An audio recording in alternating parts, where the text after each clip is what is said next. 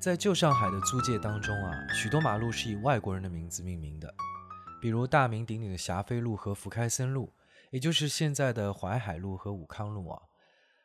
然而租界当中呢，有唯二的两条路是以华人的名字命名的，这两位呢都是宁波人，其中一条在法租界以清末首富朱宝三命名。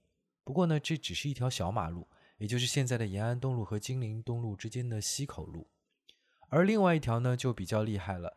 它是一条纵贯了公共租界中心南北向的主要道路，也就是今天的西藏中路。曾经一度呢，这条路被命名为余洽清路。今天的刻舟路，我们就来聊聊这位海上文人余洽清。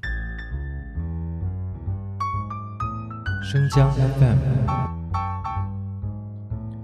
余洽清出身贫寒，小时候呢上过几年的私塾。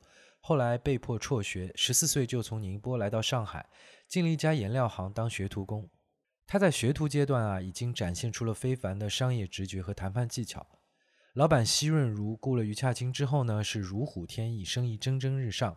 很快，小小的零售行就做成了批发行。后来的奚老板呢，一直做到了上海的油漆大王。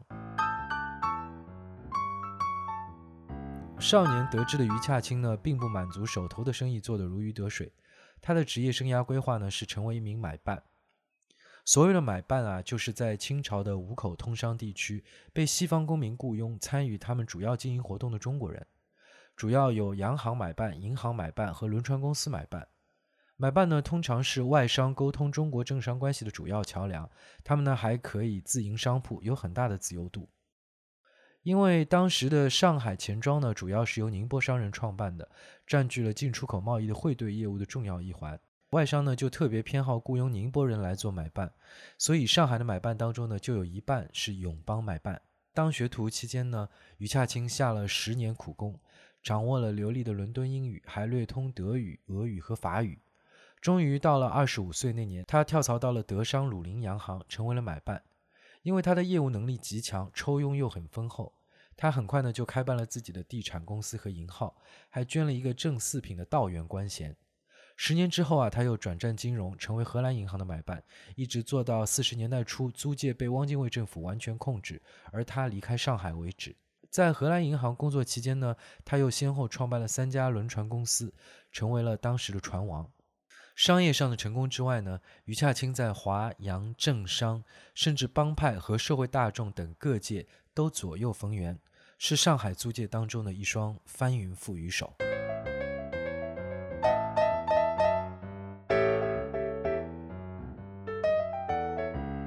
一八九八年的第二次四民公所事件，是余洽清第一次在社会事务中崭露头角。四民公所是宁波人的会馆，公所的土地呢，主要用作客死在上海的宁波同乡的义种。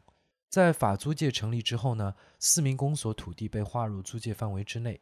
租界当局因为四民公所占地达三十多亩，但又因为是公益慈善机构，豁免税负，所以就一直觊觎公所的土地。在一八七四年，法租界订立了贯穿四民公所的修路计划，爆发了第一次四民公所事件，引发了双方的流血冲突。在事件平息后呢，双方达成协议，并且立碑为证：公所的房种土地永归宁波董事经营，免其迁移；凡种地之内，永不得筑路开沟。造屋种植，致损账官。但是过了不久，到了一八九八年，法租界当局呢再次借口建造学校和医院，强行拆毁了公所的围墙，而且派兵进驻，要求征收公所的部分地产。于是呢，四民公所就集结了大批宁波的旅户同乡，激烈反弹。冲突中呢，再次酿成血案，死伤多人，爆发第二次四民公所事件。幕后指使这起事件呢，正是法租界最高的实权人物——法国驻上海总领事白藻泰。他的手里握有租界义勇军和法国军舰上的水兵等好几支人马，凶悍桀骜。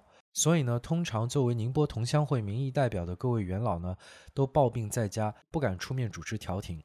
于是呢，当时只有三十一岁的鲁林洋行买办余洽清挺身而出，与白领士正面交锋。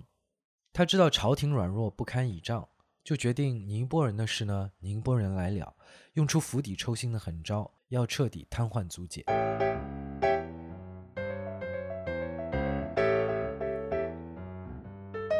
他找来了洗衣行业的领袖沈洪赖，动员所有的永吉劳工罢工罢市。承诺由他来向上海工商界筹措所有参加罢工的工人、帮佣、职员的工资。罢工期间呢，工资一律照发。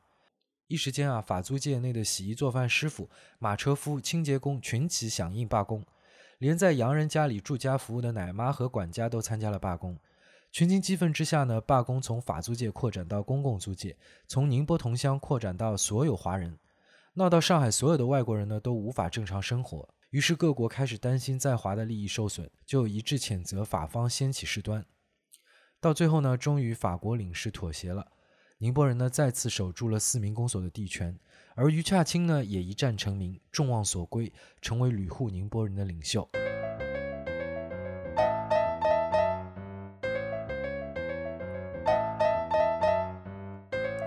七年之后，上海再起会审公械案的社会风潮。所谓的会审公械呢，就是租界里的一种法庭。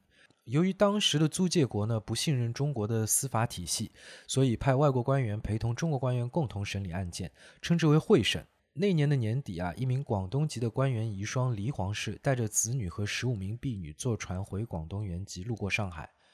公共租界巡捕上船检查，企图敲诈未遂，就以贩卖人口罪拘捕黎皇氏，交公械会审。公械的主审官员金少成呢，认为黎皇氏只是蓄养婢女，不是贩卖人口，下令暂时收押，听候发落。而陪审的英国副领事呢，就当众申斥主审官包庇，坚持犯人要马上下狱。在两位官员争执当中呢，在场的英国巡捕居然冲到案桌前，与主审官金少成扭打在一起，还撕破了他的朝服，而且武力要抢夺犯人。本国官员受辱，引起了上海市民的公愤。所以从第二天起，愤怒的上海市民呢开始四处围殴杨巡捕，甚至放火烧了一处巡捕房。租界当局的立场也非常的强硬，他们呢先后拘捕了有五六百名上海市民。在这个时候呢，余洽清再次出山，作为工商界代表调解会审公械案的纠纷。他呢抱定了寸步不让的宗旨，每天上午啊他就来到租界的最高行政机关工部局和租界当局交涉。而晚上呢，就集结各个行业的领袖，策动商人罢市、工人罢工，甚至租界华捕罢岗。结果是，终于英方让步了，无罪释放黎皇室，并且规定今后一律由中方巡捕到会审公械维持秩序。余洽清呢，再次不负众望。这时的上海滩呢，已经是天下谁人不识清了。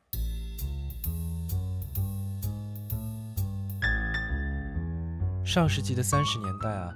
远东的第一大都市上海进入了发展的巅峰，而余洽清也成为了上海商界的第一人。在晚清到民国的所有重要社会事件当中呢，扮演着举足轻重的角色，成为重塑这座城市的一股重要的力量。在一九三六年十月一日上午十一点，盛大的万国商团呢，簇拥着余洽清的礼车和数千名中外观礼嘉宾，从宁波同乡会出发，游行到公共租界当中最宽阔的一条大马路——西藏路。从这一天起呢，这条路更名为余洽清路，作为献给他的七十寿辰的贺礼。这是公共租界创立以来工部局给予华人的最高荣誉。直到一九四三年，汪精卫政府接收租界之后呢，余洽清路又被改回了原名。在一九四五年四月二十六日，余洽清在重庆逝世。